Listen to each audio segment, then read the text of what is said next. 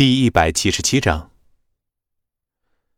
苏莹莹伸了个懒腰，一副不耐烦的模样。唉，既然没什么事儿了，那就散会吧。我还有事儿。谁？谁敢有异议，木哥就开除谁。苏莹莹听见有人反对，还没有看到是谁说话，处置方法已经脱口而出了。秦牧看着唯唯诺诺坐在角落的孙离，愤怒而又不屑地看着他：“妹夫，你一个小保安，凭什么不同意啊？你能有什么事啊？你问问，有人在意你这个保安的话吗？是不是刚才给你脸了？你这个乡巴佬有什么资格说话？”见孙离不知所谓的跳出来。秦牧自然不会再给他好脸色。孙离，你干什么？秦可兰不想让孙离继续给自己丢脸了，让自己以这种方式让出董事长的位置，虽然不甘心，但却也是板上钉钉的事了。我有事儿，我不同意你卸任董事长，更不同意秦牧这个草包上位。孙离坚定的眼神让秦可兰有些失神。孙离这么维护自己，是见不得自己受委屈吗？苏莹莹见孙离说秦牧是草包，登时跳脚骂了起来：“你这个乡巴佬说什么呢？你说谁是草包？”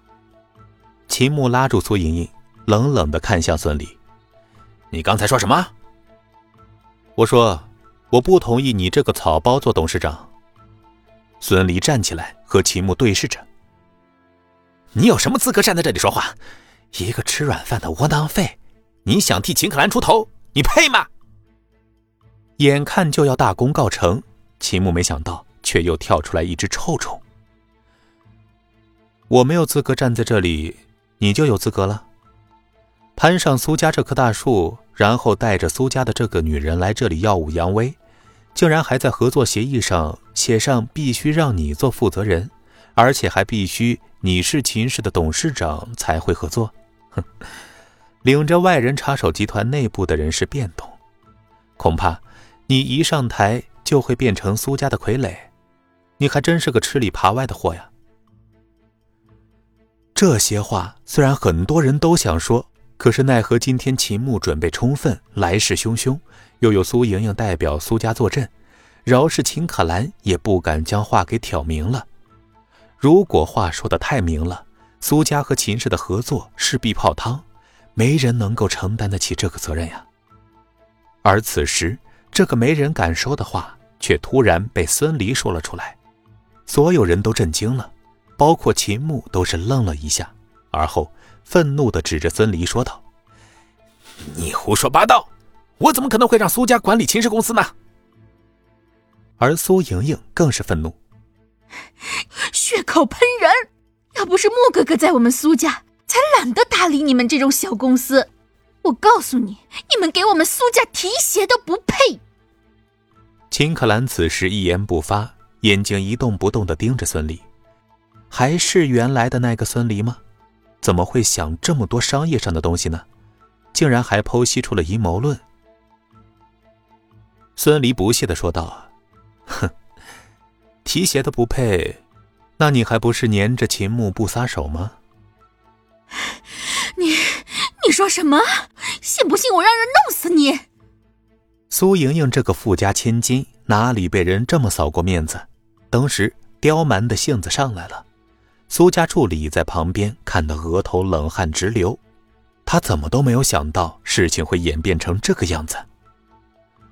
孙离自然不会将苏莹莹这个刁蛮的女人放在眼里，看着苏莹莹气呼呼的朝自己走来，他冷笑着：“他不打女人，不过这个女人细皮嫩肉的，自己皮糙肉厚，他打自己估计也会把他的手给震痛的。”秦牧看着苏莹莹朝孙离走过去，嘴上虽然劝着，但是心里却是无比渴望苏莹莹的巴掌可以落在孙离的脸上。打你，我还嫌脏了我的手呢。走到半路的苏莹莹突然停了下来，而后转头看了秦可兰一眼，笑道：“ 这个乡巴佬是替你出头的吧？秦可兰不明白这个没脑子的女人为什么会突然这么问，冷声道：“她为什么这么做？你应该问她，而不是问我。问她，肯定是替自己的女人出头了。”秦牧不明白苏莹莹为什么突然停手不打孙离了。莹莹，你要干嘛呀？牧哥，我被这个乡巴佬羞辱了。那你打他呀！秦牧脱口而出，可是话一出口，立即意识到不该这么说，赶紧改口说道：“莹莹，事情办完了，咱们赶紧走吧。”走，牧哥，你先歇会儿，我得替你找回面子来啊。秦牧不明所以的看向苏莹莹，他不知道这个刁蛮的女人要做什么，在他看来，此时他坐上董事长的位子。已经是板上钉钉的事了，毕竟谁都不会在意一个小保安的话的。就连一心想要支持秦可兰的老人，见孙离替秦可兰出头，都皱了皱眉头。在他们看来，他的出头完全是匹夫之勇，只会让秦可兰更加难堪。本集播讲完毕，感谢您的收听。